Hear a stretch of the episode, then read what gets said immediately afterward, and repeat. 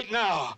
Get up, go to your windows, open them, and stick your head out and yell, I'm as mad as hell, and I'm not going to take this anymore. Things have got to change. How many first, stations does this you've go got out to get mad. 67. You've got to say, I know it goes to Louisville and. Atlanta. I'm not going to take this anymore. Then we'll figure out what to do about the depression and the inflation and the oil crisis. But first, get up out of your chairs, open the window, stick your head out and yell, and say, I'm as mad as hell, and I'm not going to take this anymore. Who are you talking to, Herb?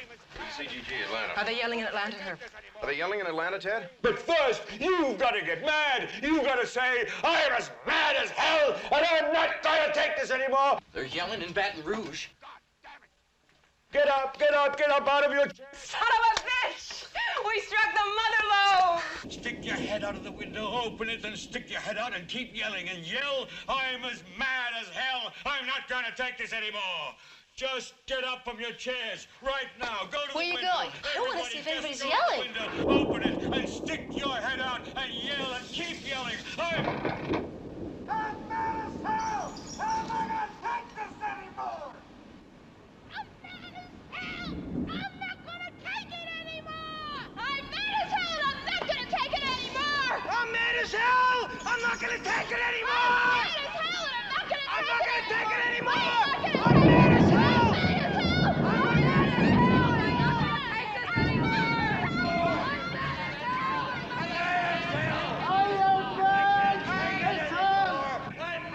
hell! I'm mad as hell and I'm not gonna take this anymore!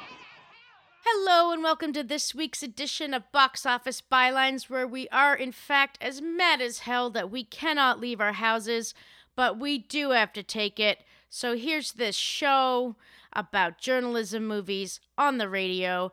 This week, we're talking about Network, the 1976 dramatic classic about the ins and outs of the television system, and it won four Academy Awards, and there's a lot of yelling, and oh boy, do I have much to say. I'm Tara Thorne in Halifax, Nova Scotia, and I'm here with. uh, Jacob Boone in Yellowknife, Northwest Territories. The YK. The YK in the NWT. How are you doing, bud? Uh, well, Tara, I'm a little worried because I think we may have meddled with the primal forces of nature. How's that? Well, that's what Ned Beatty says. Oh. Did you watch this week's assignment? D- have I seen the film? Just recently. It, I was too busy being angry about how manly it was, but we'll get to that. Mm-hmm. Um, Uh, uh, uh, so, sorry, I was just going to apologize for the s- coffee sips that I may have in this episode. oh, that's very authentic. Um, I don't know if people know this about you, about how obsessed with coffee you are, and it doesn't even have to be good. No, this is this is Nescafe. It's I would say this is actually a premium instant uh, Nescafe Gold. Um, oh, gold. Now, have you made any of the Dalgona with your instant coffee? no, I have not. Not, we're not there yet. I have Um, no.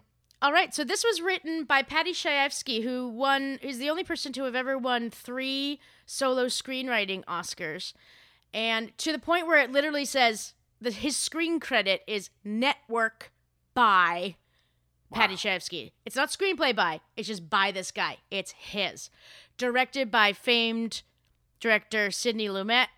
Mhm. Big '70s movie starring Faye Dunaway, William Holden. Robert Duvall, Ned Beatty's in there. And of course, Peter Finch, Yes, Peter Finch. who we all know. So, this is about um, this is about TV. So Paddy Chayefsky started out as a playwright, and um, you know, moved into movies, and apparently did not have a great time trying to break into television. Can I can So- we can I backtrack Yes. a little? Like, had you seen Network before this? I hadn't. I knew Mad as Hell. Um, As we all everyone did. sort, yeah, everyone sort of knows that. Um, I hadn't seen it for whatever reason. I my film history actually isn't that great. If it existed before I was alive, there's a good chance I haven't seen it. It's one of the reasons I miss the Oxford Theater here in Halifax because they used to Oh, show yeah. Old timey classics, and that's how I saw Casablanca and and uh, Singing in the Rain and a bunch of stuff. Um, so no, I haven't seen. I had not seen it uh, until Friday night. How about you? I am surprised that I had not either. I um, really like Sidney Lumet as a director. Um, I was a big fan of Twelve Angry Men and Dog Day Afternoon, and this is about journalism, kind of. So I'm, and it's famous. So I'm very surprised. Nowhere along the way did I make a choice to see this. I feel like maybe because of how often it's talked about and how many times that one scene is quoted, some part of me was like, well, I get the gist. it's been passed along via pop culture. I don't need to. I've seen the parody versions. I'm not sure if I need to jump in on the on the actual. Um, yeah, I hadn't seen it, and so we both watched it. I think Friday night. Yeah.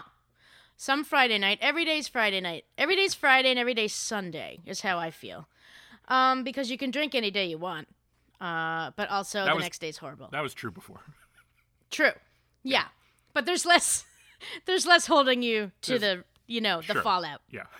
So basically, the story is we're meeting this guy named Howard Beale, who is played by Peter Finch, and he gets fired because the rate the ratings have dropped. Um, and then he makes them at his hell speech, and he becomes this huge sensation. And they give him his own show where he rants, and um, and that uh, begins to sort of take over the nation. And Faye Dunaway plays Faye Dunaway cast as the villain here. She plays Diana, who is the television executive who just is trying to get ratings. She's just she only cares about work, and she ends up having an affair with Max Schumacher, who is the producer. Is he the producer? Yep. Yeah, he's the producer, and um, and he has a wife. We'll get to that.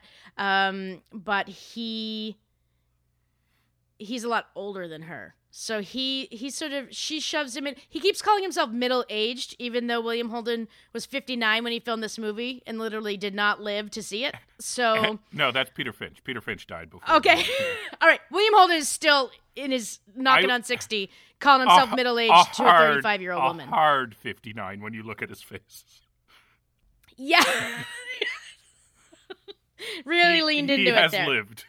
yeah. Yeah, definitely. Definitely. So, um, yeah, basically, and it's just about the degradation of these people's souls as, you know, they're, they're just trying to get ratings. And there's this weird narration device that only pops up when needed. And, Yeah. and it's sort of like, you know, the whole thing about movies is show, don't tell. We get that. But I, I find the narration, it felt like maybe it didn't exist, and then they realized that some things were unclear, and they added it later. But again, Paddy Chayefsky, I saw I saw a, a Wikipedia reference to this movie that that it's considered the greatest script of the 20th century. I don't know about that. What do you think What? about that? What about Yeah. um, Tootsie? There was no citation. I'll say that. What about a lot of things? I don't know. Um, I kind of like the narration because it did remind me of like a newscaster sort of doing narration. It was a little, I would say, uh, like much of the movie, it was a little too in love with its own writing. Um, and I also, the voice, I'm not sure if he was the same announcer from the A team, but it reminded me of that guy's voice. So, it was very jokey. It was like, "Bah, bah, bah, bah." but in a very serious, sort of deadpan. Um, what's that guy who did Unsolved Mysteries? Robert Stack.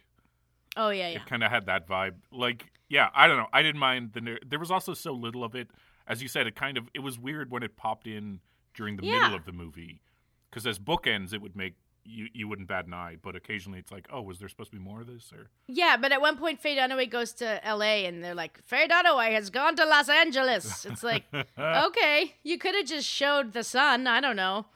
Um, but yes, okay. So I I'm conflicted about a few things because this is re- it's incredibly well written. It really is. It's written like a play. It is. You know, it really feels like a stage play. Um, everyone's sort of always giving these big speeches, and they're incredibly well written, and everyone's very smart. too smart. Um, but it's also very much a product of its time. It's about a man whose worth is wrapped up in his job, and when that is taken away from him, he literally threatens to kill himself on the air. So Yeah. that's where we start uh, with Howard Beale. And then when we move into the affair portion of the film, Max basically blames Diana for him leaving his wife And then when she breaks up with him, he's like, "Ah, I'll just go back to my wife," and uh, and basically uh, tells her she's too much like a man and she only cares about work and she's a terrible person. I'm The- just like, I think we're all terrible here. The breakup scene is particularly bad. It's super fucked. She breaks up with him. She's like, set. She packs his suitcase, mm-hmm. hands it to him, and he's like, "Okay, I'm gonna leave." And then she goes into the kitchen and has a change of heart. I don't know from where. And then he it turns around and gives, he gives her a big speech, Oh yeah, and she and she asks him not to leave. I'm like, when did this happen? calls her the most dehumanizing, like talking about how she's indifferent to suffering and insensitive to joy, and all of this. Like at one, I don't know if it's in that scene, but they call her television incarnate. Um, like taking out all of the writer's frustrations on TV onto this one female character. I guess there's a second.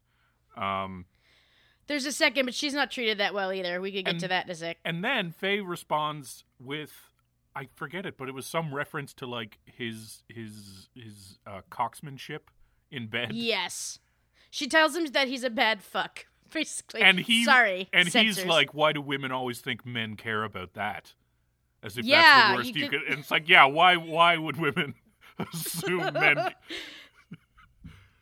Uh, do you remember when they first go to dinner? Uh, when she's like trying to seduce him or whatever because she like schedules meetings late at night, and like that's all weird and odd too. But they go to dinner and she talks about how all her previous boyfriends don't like her because she's too masculine in bed, which yeah, this- she bangs like a man. which means like she orgasms quickly and then like quickly gets dressed and wants to leave. And she's Yeah. like, men are intimidated by that, and this geriatric senior is like, well, Here in my middle age, I find it challenging. And later, there's a horrific sex scene where it, it was just horrific. it's not horrific. It's just like horrific to watch. They they go on this little vacation because he's still with his wife at this point. So they're they're going on a cheaters vacation, and she's just talking, talking, talking about the network schedule. And then they have sex. He doesn't say a word. She's on top, and she like gets off on her own scheduling prowess, and he Yeah. says nothing. her And I hated it.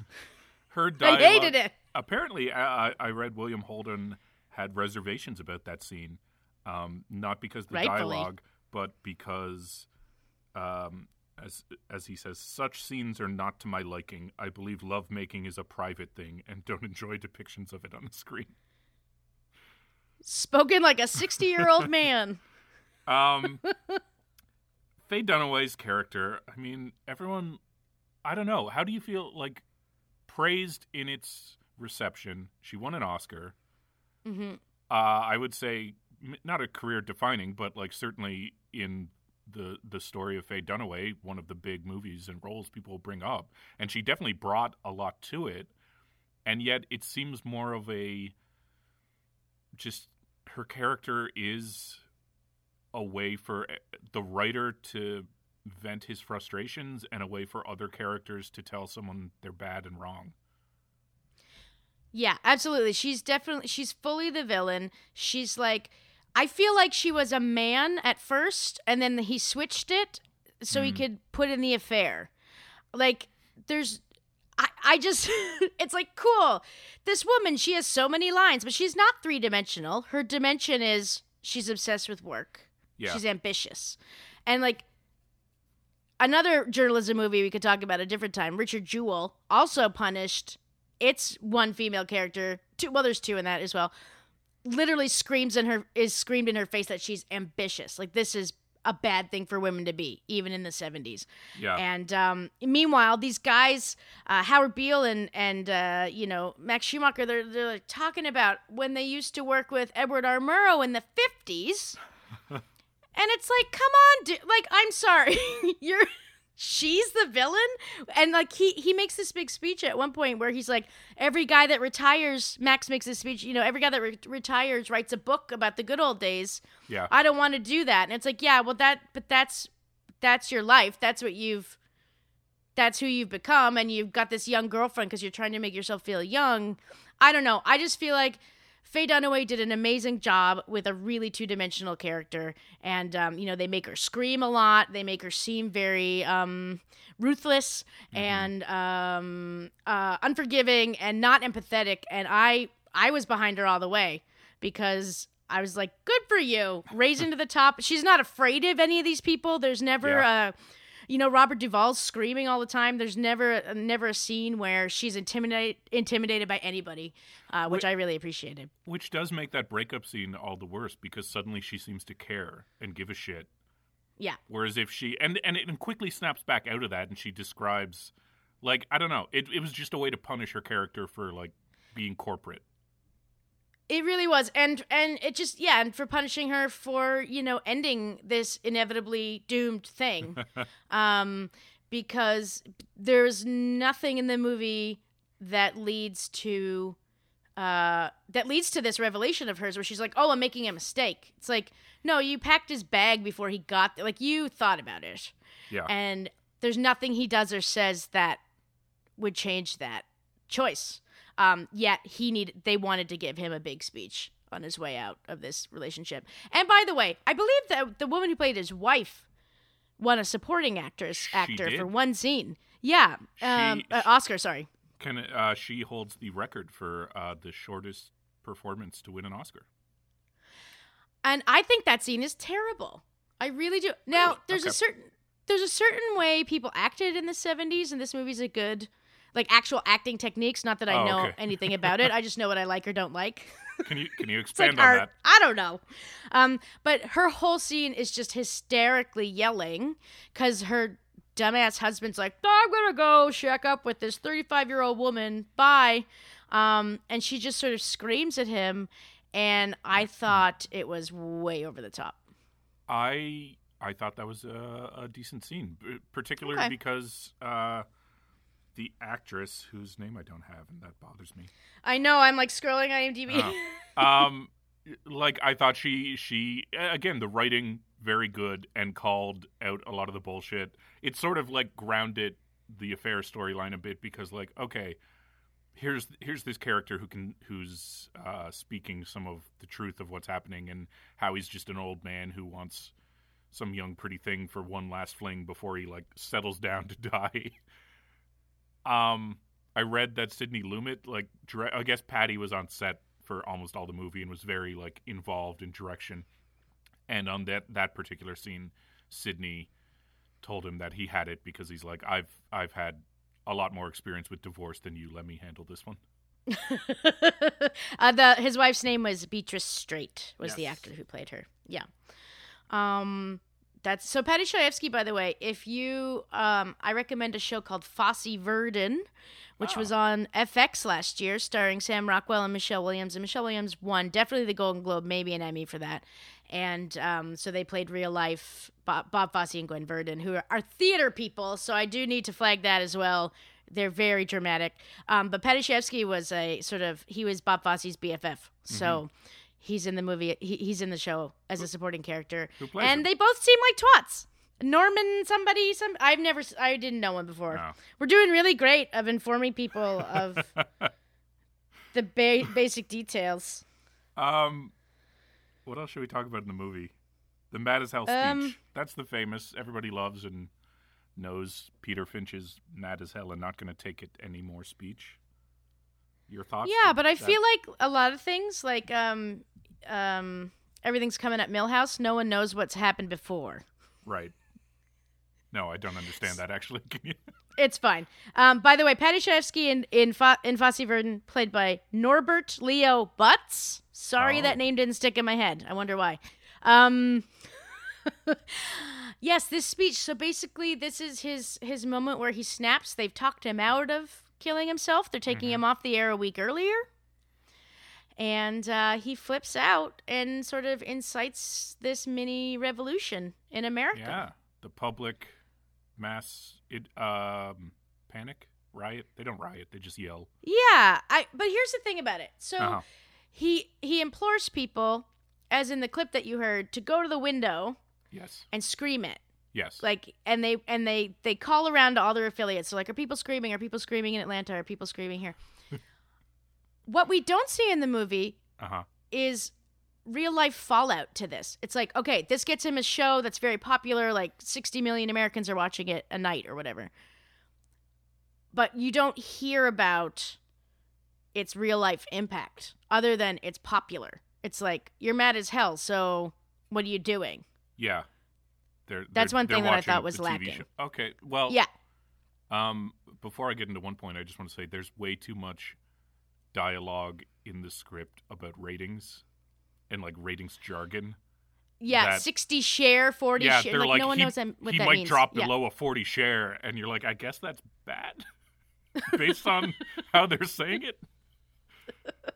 Um, one thing that I also don't like is, I guess it's sort of like it shows how, or it tries to show Paddy, who's I guess not a fan of institutions and systems of power. Um, definitely has an Despite being awarded over and over by them. But go Sure. on. Um, he likes to show how ideals are quickly corrupted by corporate influence. So the whole subplot about the ecumenical liberation army, which is just a whole, even though Patty Hearst and the what is it, the Symbionese Liberation Army, Mm. they're in it as characters, but this is a separate group of of commie radicals that kidnap an heiress. Um, they like get offered a show and instantly they're like negotiating the distribution rights and are angry that they're going to lose out on points and it's supposed to i think be satire about look how quickly the communists will fold once they they get a paycheck Yeah. And And also, we should point out they're African American, so it's more like they're Black Yeah. Panthers. yeah well It's really tone deaf for now. And the end, which we'll get to.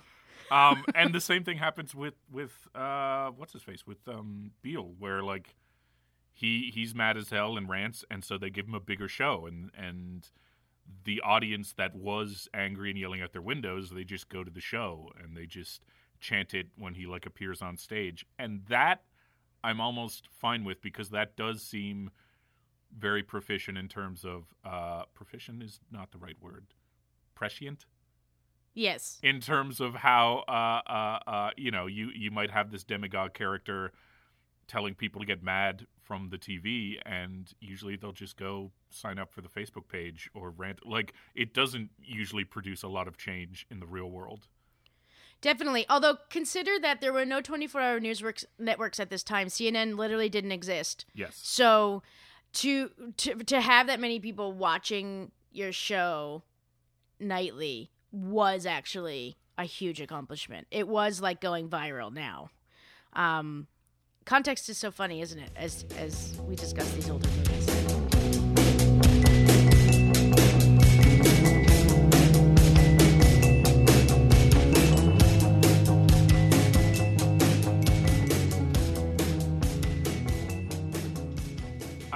Tone is set very early on by the first scene when uh, Beale and his producer are getting rip roaring drunk because he's going to get fired, and they're talking about the grand old days of journalism and telling stories about like suicides off a bridge. And there's a there's a joke when when a TV executive is like pitching new shows to Faye Dunaway's character, and they all feature the same kind of Crusty old. archetypes yeah. and it's like a contank, a crusty but benign old ex police captain, whatever. And this is really a movie for like crusty but benign old journalists who are mad as hell. I guess it's it's it also feels of the '70s in that it's like very angry about what they're mad at hell about is as hell about is like oil prices and urban crime that doesn't really affect them. They just hear about it on the news that people are getting murdered and also masculine women holding authority over them. Like that's Yeah, they that's really what's hate that. upsetting the natural balance. Even though I will, the one thing I will give it props for, it's heavily implied, but no one says that bitch or um, implies that Faye Dunaway uh, slipped her way to the top or otherwise doesn't deserve her job. They don't True. say it, True. which is kind of shocking for the time and for today's time, frankly. Um, but yeah, I'm I'm trying to think of you know we neither of us was alive then, so I'm trying to think of uh, what would have changed. I guess television as a medium became the medium. You know, there was theater, and then that gave you know, in New York anyway, there's theater, film. These were like the capital A arts, and then TV comes along with Archie Bunker and the Fonz and all these dorks, Yeah, these anti-intellectuals, and they hate that, even though that's not what they're yelling about in this. it's It's it- like television as a medium is is beneath everybody. it's it's definitely seems to be more upset with TV than it is about the state of journalism. Because we kind of quickly veer away from that into news as entertainment, which turned out to be prophetic, I guess, in that you know it was anticipating Fox News and Glenn Beck and all the sort of demagogues that come up and get people to sit in the studio audience and cheer them on. I think the fatal flaw is it assumes like a populist madman on TV would end up going against global corporate agendas and have to be neutered um, when in fact he could be the very embodiment of those agendas and whether he's lying or telling people that these companies are great audiences will eat it up even if he's say president of the united states For instance, there's also a very weird thing that happens um, that kind of pivots us into the ending. It's not weird, but it felt insensitive. Uh, where the Arabs, and I'm using air quotes, um, there's sort of uh, a, a Middle Eastern interest in the American government.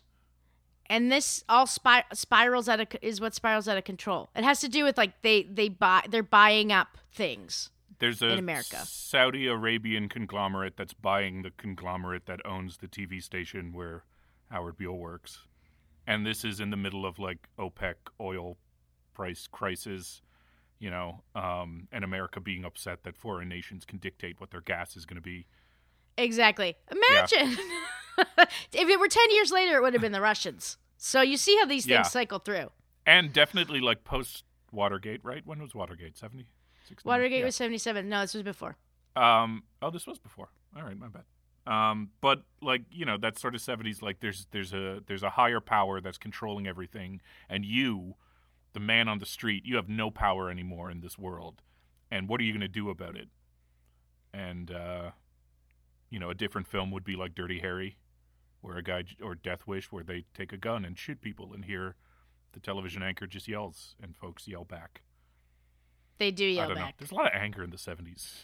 There's a ton of anger and a ton of yelling. Speaking of yelling, I want to throw to a clip. This is a famous scene from the film. Ned Beatty calls Howard Beale Oh, I love this scene. and uh, he tells him what's what. You have meddled with the primal forces of nature, Mr. Beale, and I won't have it. Is that clear? You think you merely stopped a business deal? That is not the case. The Arabs have taken billions of dollars out of this country, and now they must put it back. It is ebb and flow, tidal gravity. It is ecological balance. You are an old man who thinks in terms of nations and peoples. There are no nations. There are no peoples. There are no Russians. There are no Arabs. There are no third worlds. There is no West. There is only one holistic system of systems. One vast and immane, interwoven, interacting, multivariate, multinational dominion of dollars.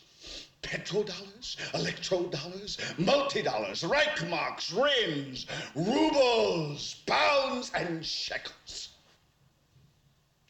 It is the international system of currency which determines the totality of life on this planet. That is the natural order of things today. That is the atomic and subatomic and galactic structure of things today.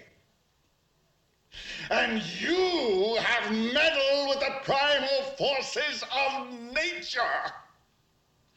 And you will atone. Am I getting through to you, Mr. Beale? You get up on your little 21 inch screen and howl about America and democracy. There is no America. There is no democracy. There is only IBM and ITT and AT&T and DuPont, Dow, Union Carbide, and Exxon. Those are the nations of the world today. What do you think the Russians talk about in their councils of state? Karl Marx? They get out their linear programming charts, statistical decision theories, Minimax solutions, and compute the price cost probabilities of their transactions and investments, just like we do. We no longer live in a world of nations and ideologies, Mr. Beale. The world is a college of corporations, inexorably determined by the immutable bylaws of business. The world is a business, Mr. Beale. It has been since man crawled out of the slime. And our children will live, Mr. Beale, to see that perfect world which there's no war or famine, oppression or brutality. One vast and ecumenical holding company for whom all men will work to serve a common profit, in which all men will hold a share of stock, all necessities provided, all anxieties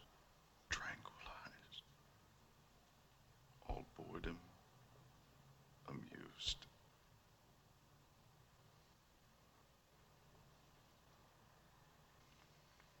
And I have chosen you, Mr. Beale, to preach this evangel Why me?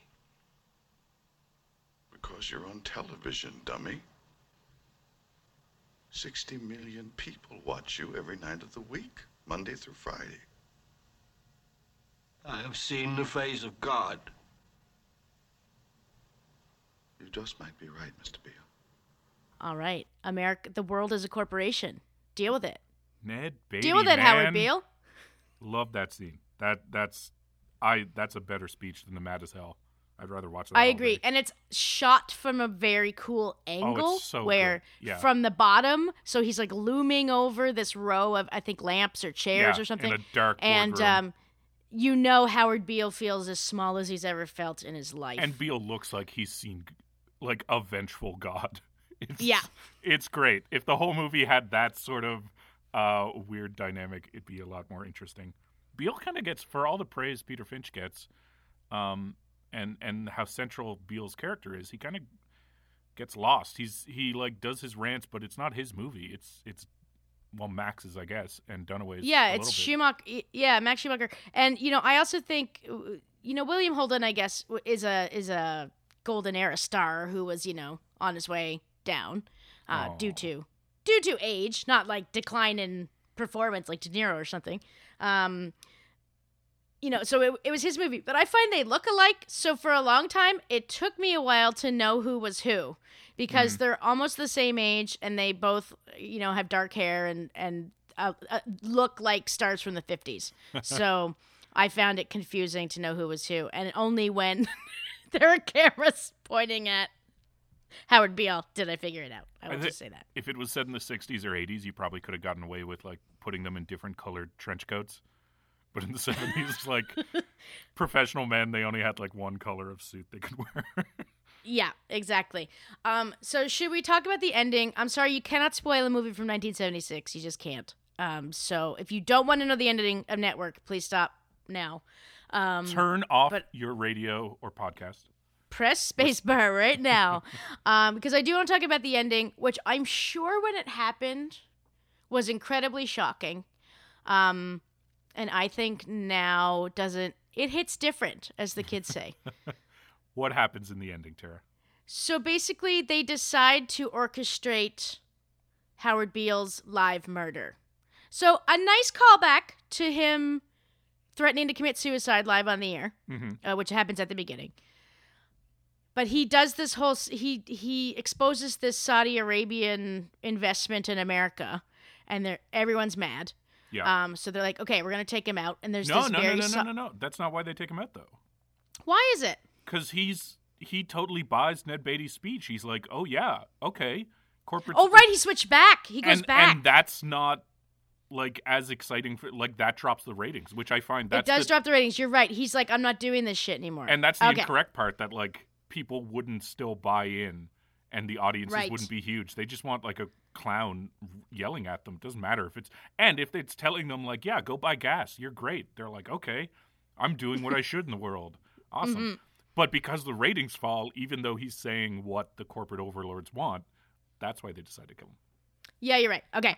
So that happens. They have this very solemn meeting where they're like, the network can't be implicated. Here's the bizarre part. So Sure. what they decide to do is uh, use the what what was the army called? Uh, the Ecumenical Liberation Army. Yes. So they decide to make two black people Uh huh. kill him. Now, here's the weird thing. We do not see a negotiation of this. We do not see them being convinced or paid or anything. It's just like we're going to ask these guys to do it. Yeah. We cut to it, they do it, and the movie ends. Sure. So I feel it's a long movie, and I feel we're hours. missing some context for why they, why on the earth they would ever agree to it. Now they do say the leader got away. Um. yeah. So then what happens is he gives this little speech. I think he's barely started talking. They two of them stand up and they shoot him in the head and the chest. Pow, he falls pow. down. Yep. He falls dead. Uh he's dead, bleeding everywhere. And then like the movie opened, it closes with a bunch of different screens. Good ad for Canada Dry in there. Mm-hmm. yeah. Um and basically shows the news of this literal live murder, this snuff film, Mm-hmm. essentially. Um, it's being drowned out by all the other stations and the ads and the noise. And I'm Art. sure, I am sure at the time, it was an incredible statement. However, here in 2020, Uh huh. I feel if if Go off, Tara.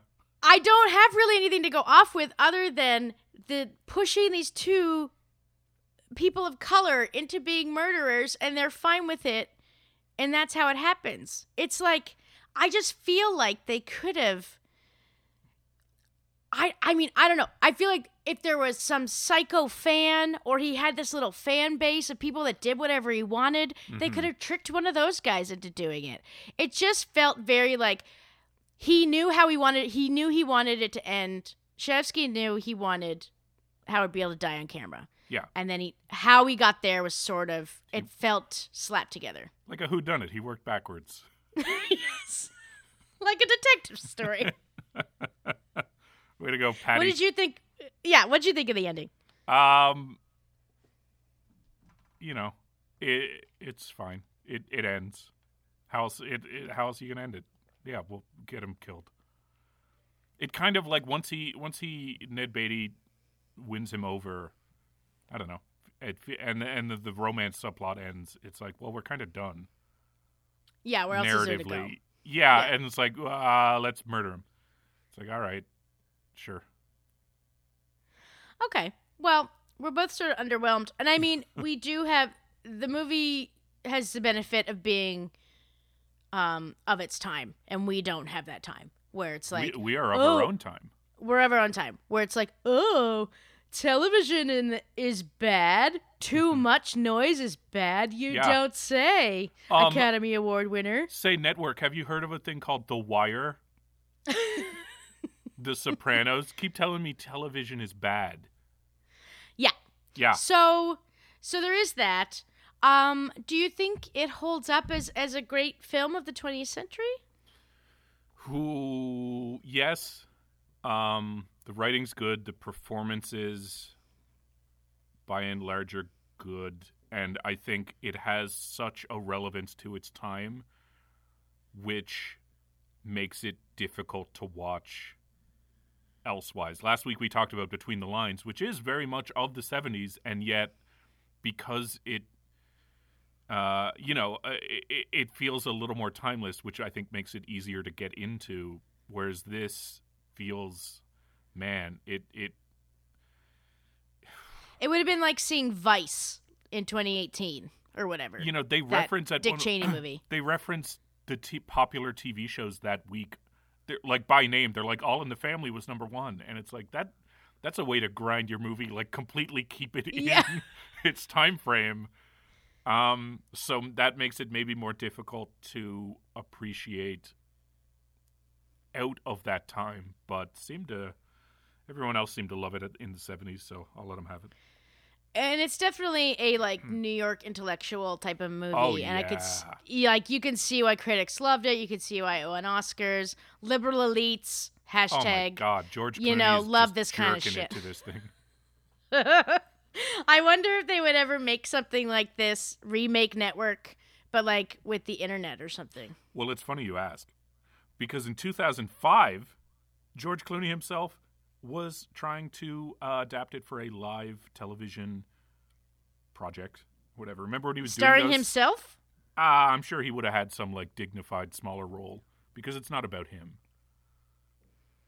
Yes, Clooney, noted, noted selfless Uh, performer. Uh, and he did make a really great journalism movie, though. He Do you remember did. that one? Yeah, good night and good, Good, night luck. and good luck. We'll get to that. Yeah, it's a good one. We. Um, so in preparation, he screened the film for a group of teens and young adults, uh, and he found, to his shock and horror, that none of the young people recognized the film as satire.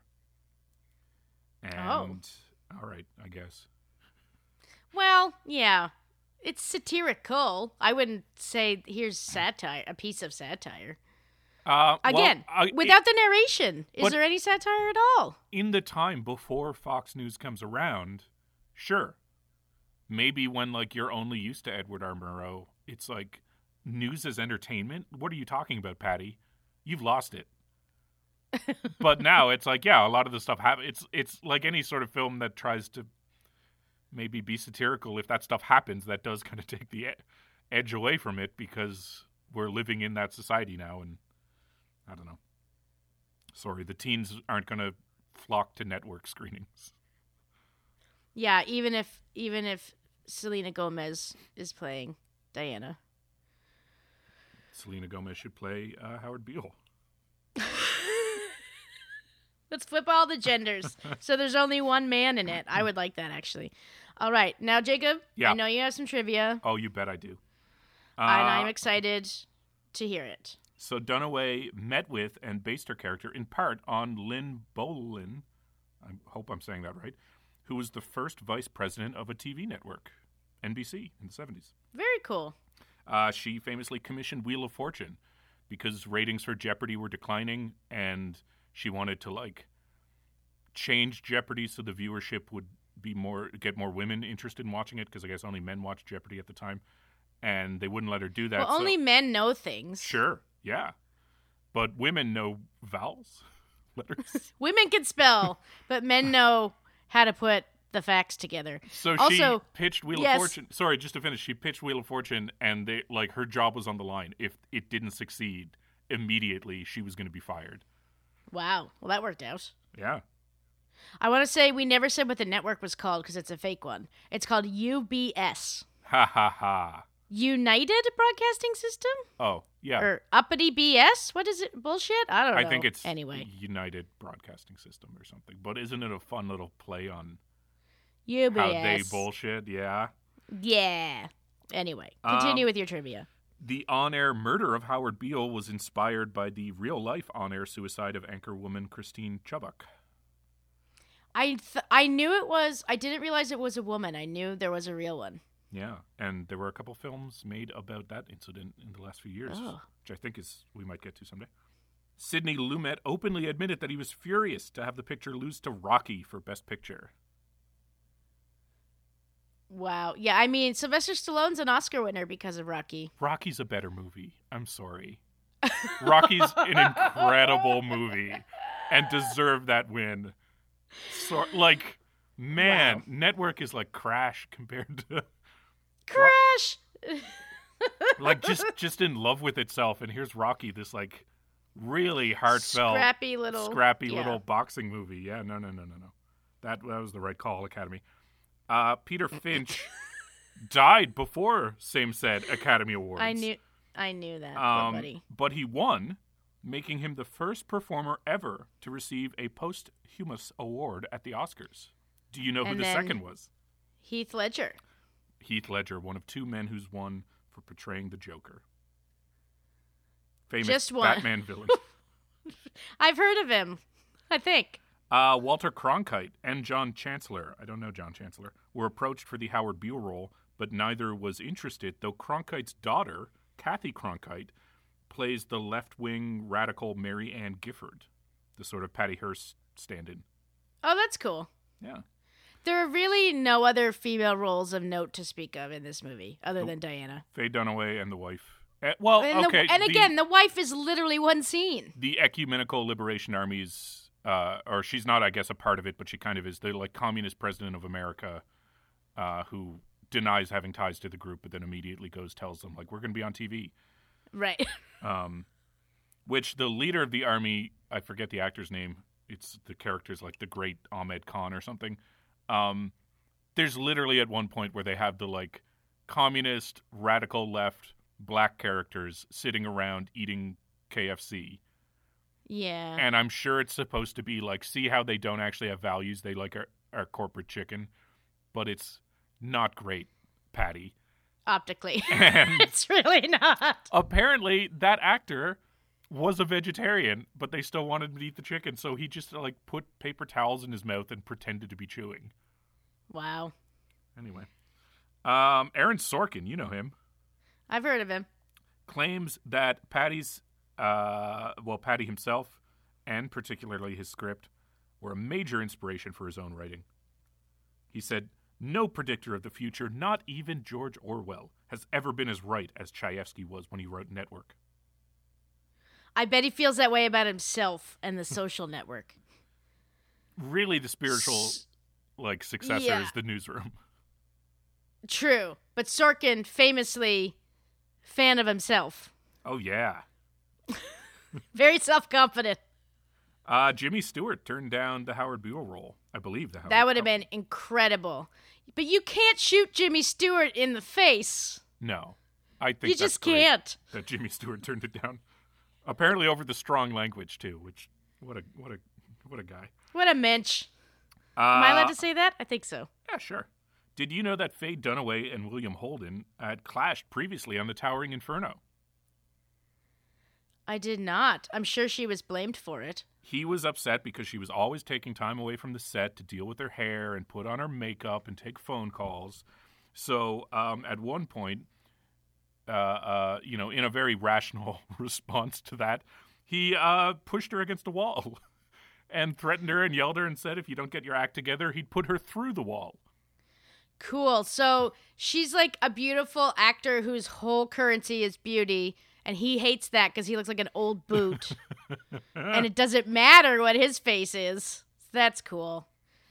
Uh, the control room and news studio scenes were filmed at CTV Studios in Toronto. It wasn't CTV at the time, but I think the whole thing was filmed in Toronto, or most of it. Oh my goodness, do we love to point out where Canada's involved? uh, what else? Some cast notes. Uh, Holden, uh, as you mentioned, was pretty a very well known actor. He was in Sunset Boulevard, Bridge over the River Kwai, The Wild Bunch. He was also best man at Ronald Reagan's wedding. Well, that says a lot, doesn't it? It does say a lot. Faye Dunaway, of course, um, was in tons of great stuff. Though had a like reputation as a difficult woman on set, but all from like male directors. Like Roman Polanski called her a giant ass in the press about working with her in Chinatown. So I feel like a lot of the criticism of Faye Dunaway at the time has aged very well. yes, it's come of- from really great sources. Jeez. but must have been very hard at the time. For Um, sure. I guess they, their, Um, their note was she couldn't have any sympathy in her character portrayal. She had to be as cold and heartless as possible. Great direction. Don't don't be a person. Jacob, I would like you to go to your window and Uh-huh. open it. Uh huh. And I want you to say, I'm mad as hell, and I'm going to deal with it in a rational and healthy way. It's still pretty cold out here, Tara. It's, it's snowing. I don't think I can open the window right now. The pipes might freeze.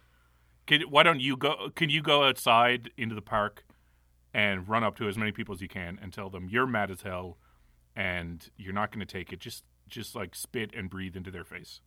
Yeah, uh, in the park. Sure, I'll do all yeah. of those things. Sounds really great.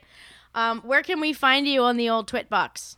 Uh, people can come say hi to me at RWJ Boone. B O O N. At Boone, like the wine, not like the wine. No, not like the wine. That has an E. That's an easy way to remember it. Not like the wine. There you go. And you can find me at Thorny HFX if you would like. And you can find the show at Box Bylines. And we'll be back next week Mhm. with something more contemporary. Yeah, a little more lighthearted. A little bit. Little bit. All right. Jacob, have a great week. Tara, you too. All right. Bye.